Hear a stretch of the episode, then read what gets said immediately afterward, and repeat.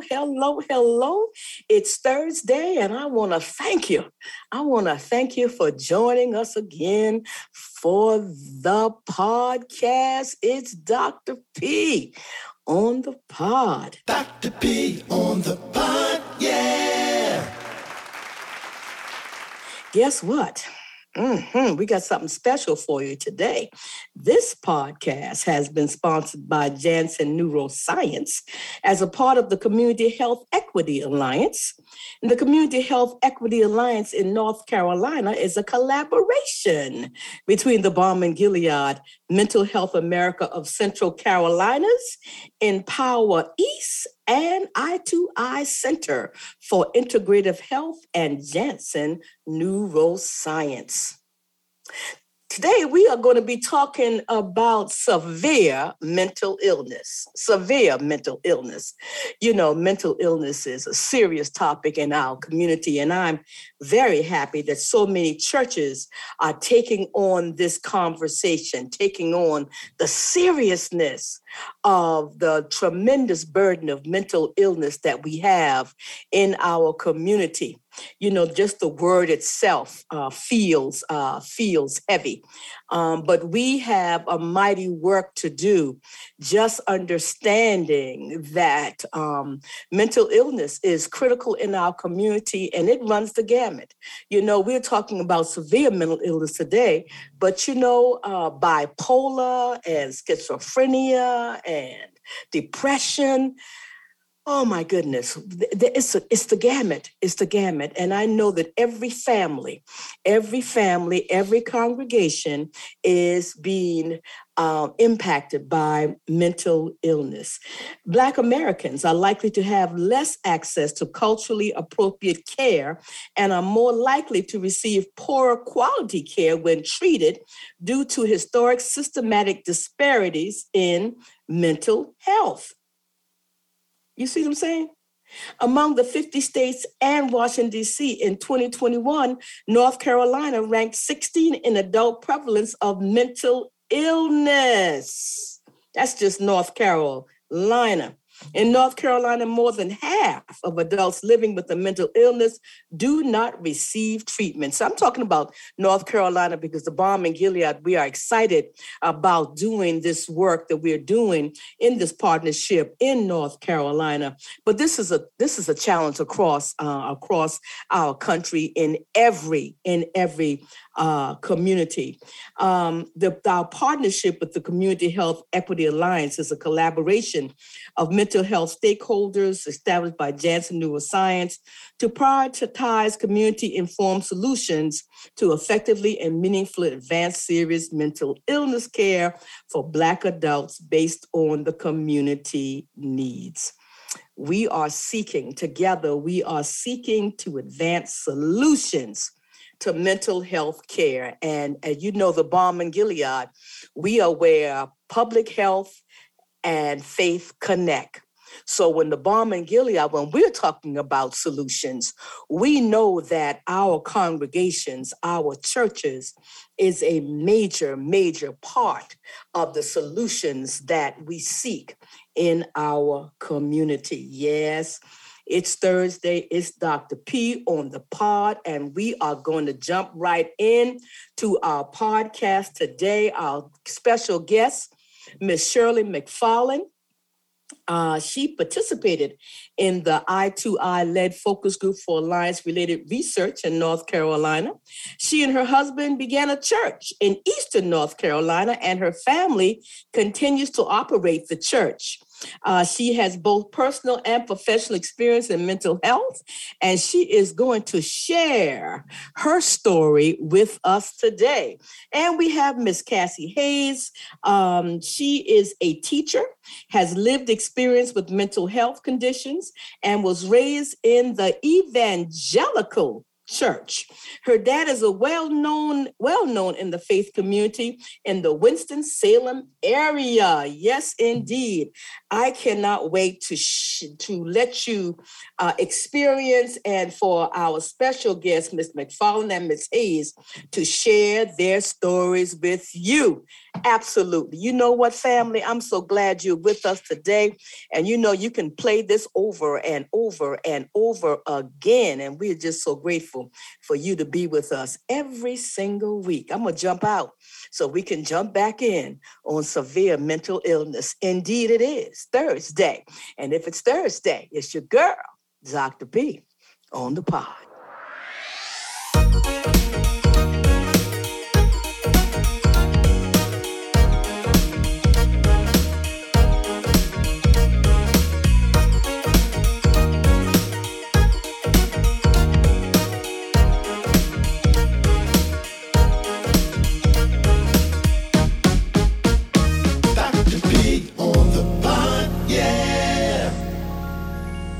So, today we are talking about serious mental illness in our community, in our families, in our churches.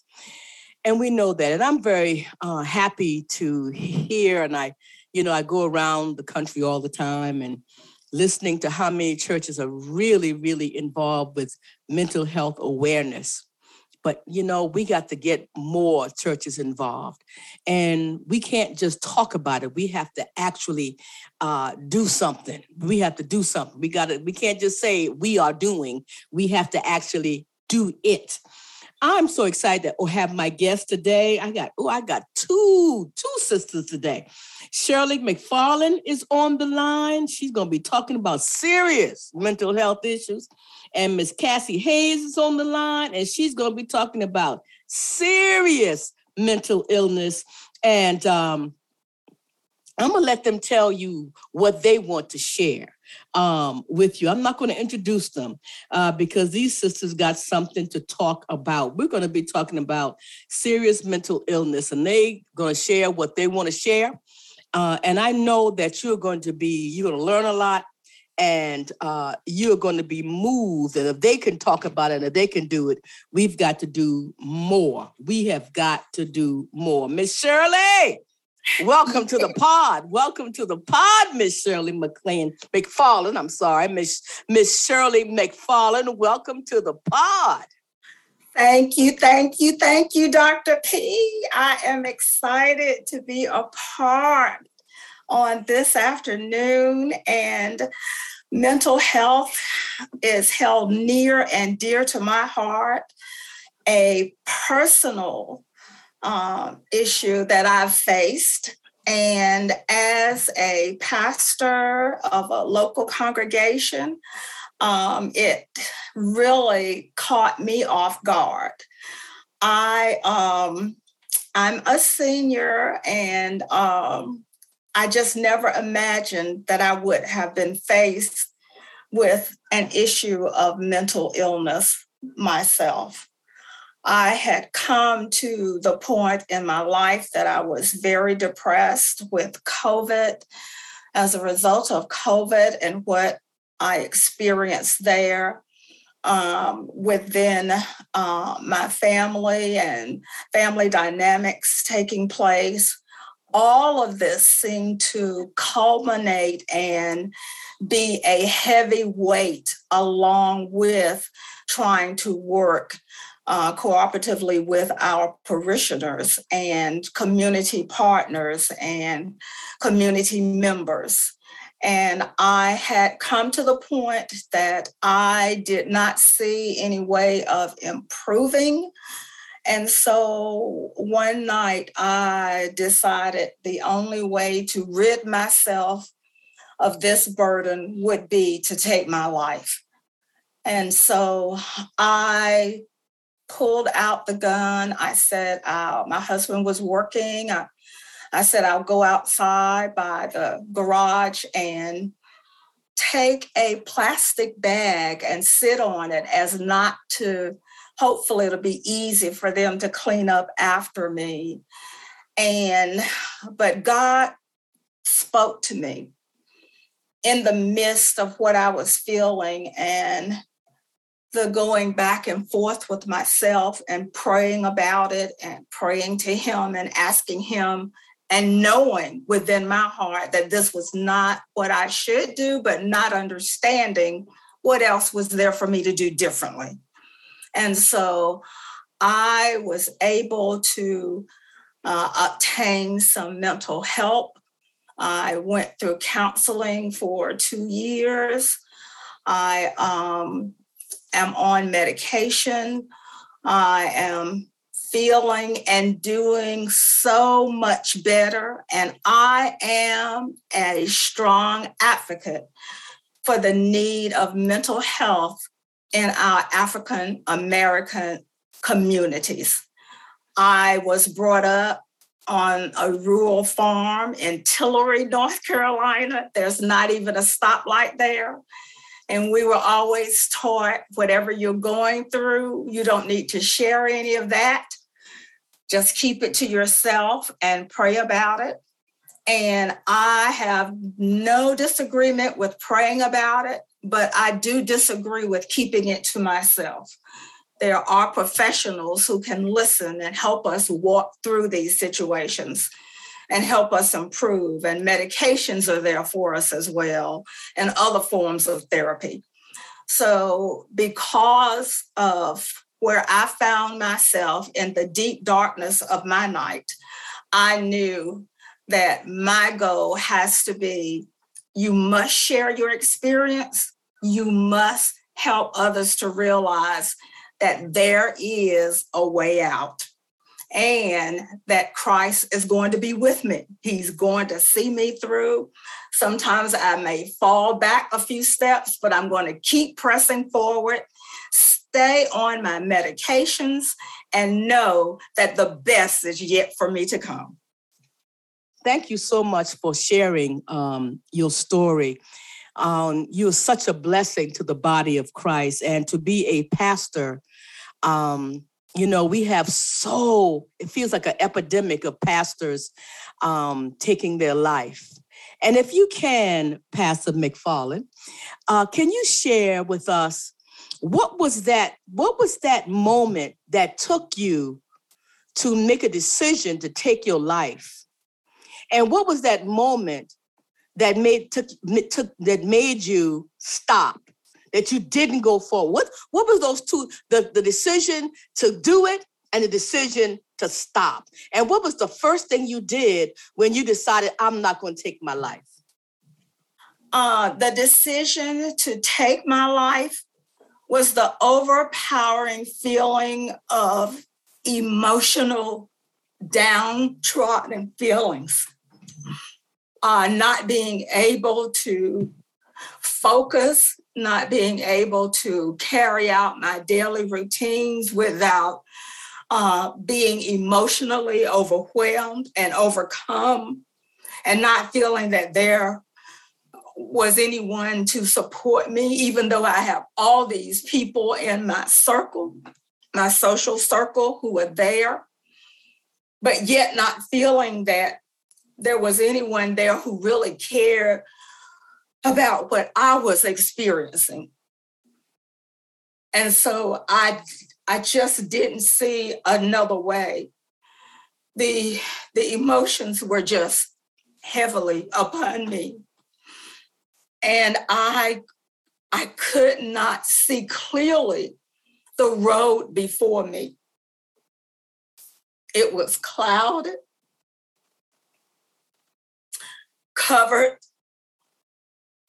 and I felt abandoned. The moment that I knew or that I was reminded, I always knew, but I was reminded again that that was not the way out.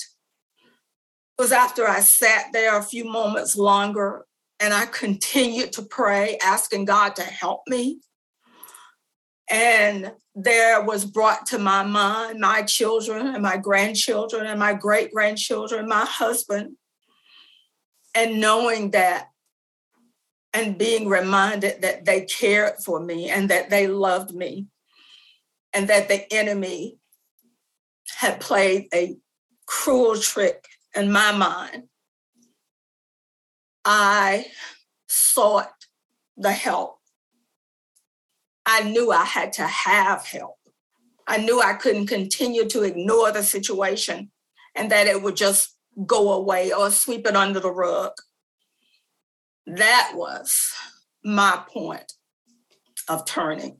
Pastor McFarland, someone is listening to to your story, to you to you speak right this minute. What would you say to them? What would you say to them in this moment? Because they are they are definitely understanding all of the emotions and feelings that what you're talking about. What would you say to them? What are you going to say to them right now? I would like to say that in this life, we are going to have trials and tribulations. So often we feel that we're the only ones who are experiencing these trials. However, that is not the case.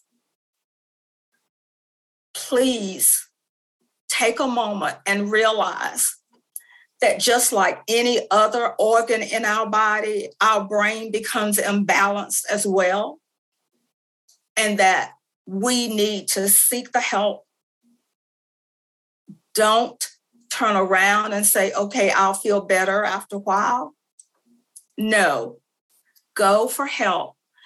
Become a part of a treatment plan whatever the recommendations are, do your best to stick with the plan because God has already ordained a purpose for our lives.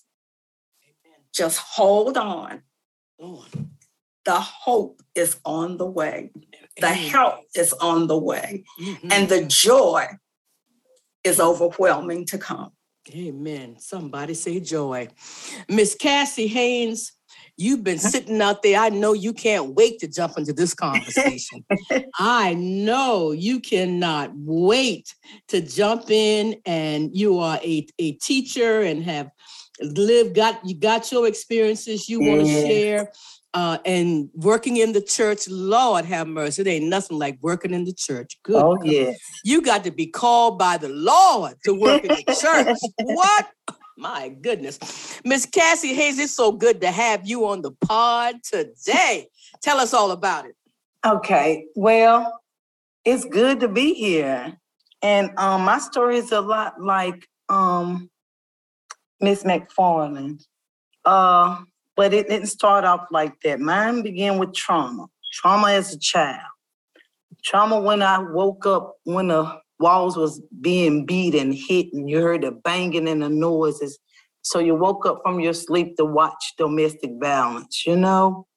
And um, just being a child, six children of a single parent who worked very hard and raised us up in the church though.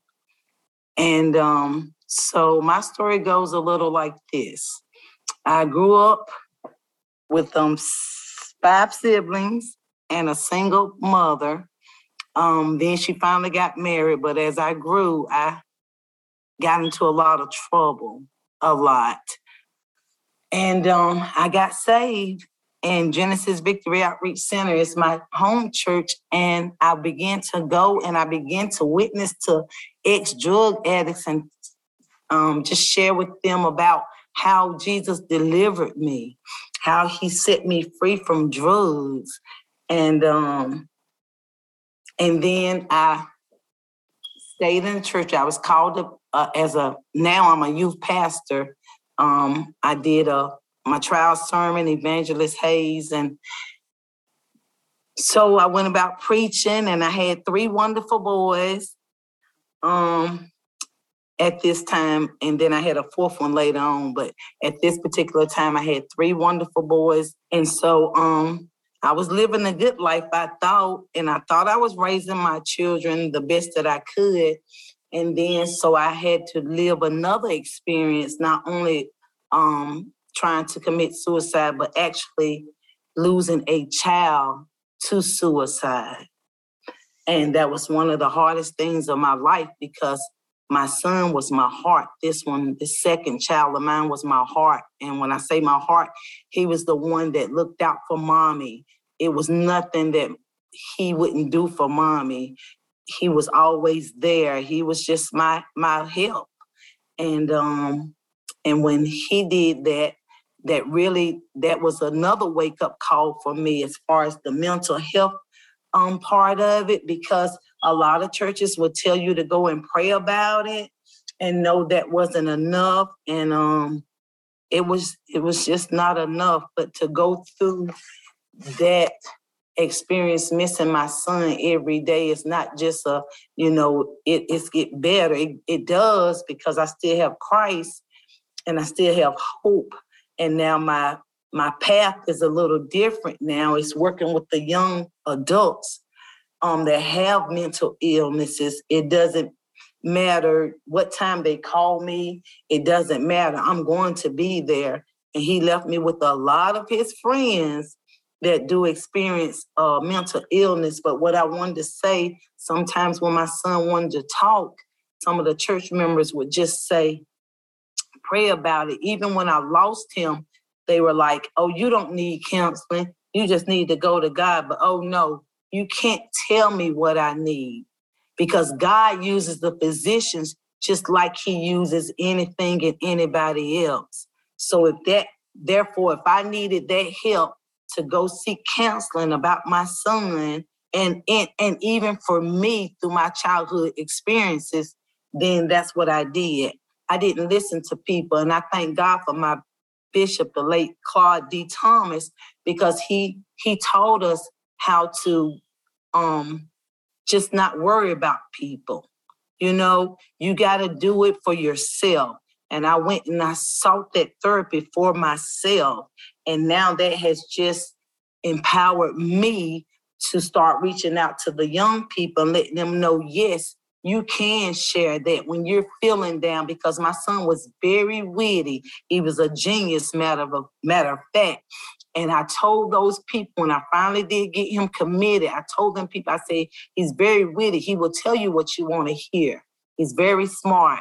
So I would like for y'all to keep him. So I think the way I want to go at it now is really political with the laws. I want to have the laws changed instead of the police taking your child to jail when they're have a gun up to their head. They need to have a place where they can take them not to jail. That's not the place they need to be. So I'm on a mission. And I want these churches to join in with me because, yes, we deal with mental health and a prayer. Yes, prayer works. Don't get me wrong. But sometimes it takes more than just prayer. Thank you so much for sharing your your your story. Thank you for sharing your heart. Um, Ms. McFarland, coming back to you, what do you want churches to do? What do you see the role of our churches are? Um, Ms. Cassie Hayes will definitely tell her tell us how what she sees, what she wants the church to do. But tell us well what you see the role of the church in mental health, serious mental health issues. I believe, uh, Dr. P, the role of the church should be that the leader, the pastor, the officials should seek information, demonstrations regarding mental health issues. Uh, take time to receive that much needed training ourselves and then that prepares us to share with our congregations. We can't send them where we've never gone or experienced or have been taught ourselves. We need to take these steps, and this will help us to have a healthier congregation because that is what we need. We need wholeness in the body of Christ. And God is calling for that every day by showing us so many who are experiencing mental illness. He says, There is yet another avenue that we have refused to explore and to bring under submission to God. Amen.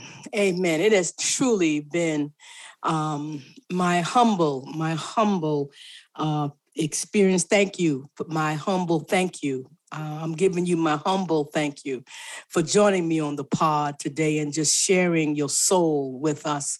And I am certain that there are many who have been touched and moved by your sharing today. Family, we want you to take this message and send it to everybody. I know we all got folks we can send this podcast to. Send it, play it over and over and over again. Send it to family members, community members, and Lord knows, please send it to your pastor. We have got to get around, get involved, get seriously involved in addressing mental illness uh, in our family, community, and in our churches. The Balm in Gilead, we are partnering with Janssen uh, to distribute resource kits to uh, churches, specifically in the North Carolina uh, area. And uh, we are excited about our work uh, in North Carolina with Janssen and uh, looking forward to increasing, increasing and spreading this, this initiative across, across the state. Uh, thank you so much. Again, we thank you, thank you, thank you for all that you do, Miss McFarland and Ms. Hayes, thank you so much. You are truly a blessing to the body of Christ. And family, we got to jump. We got to go. We got to go. We'll see you again next week. We're going we got a few more weeks to see you. And then I'm gonna take me a mental health break. Uh, because one thing we gotta do, we have got to get some rest We've got to accept where we are in life. When we, when we know things are out of order, we got to get some help. We got to get therapy. We got to get medication. We have got to do what we have got to do. And I think you've heard that loud and clear through my guest today. Thank you again so much. Family, I'll see you again next week. If it's Thursday, it's Dr. P on the pod, and she loves you. And don't forget, you got to bring the joy. Ah, yeah, I gotta go, but I'm gonna leave you with the word, the powerful word of J O Y, joy.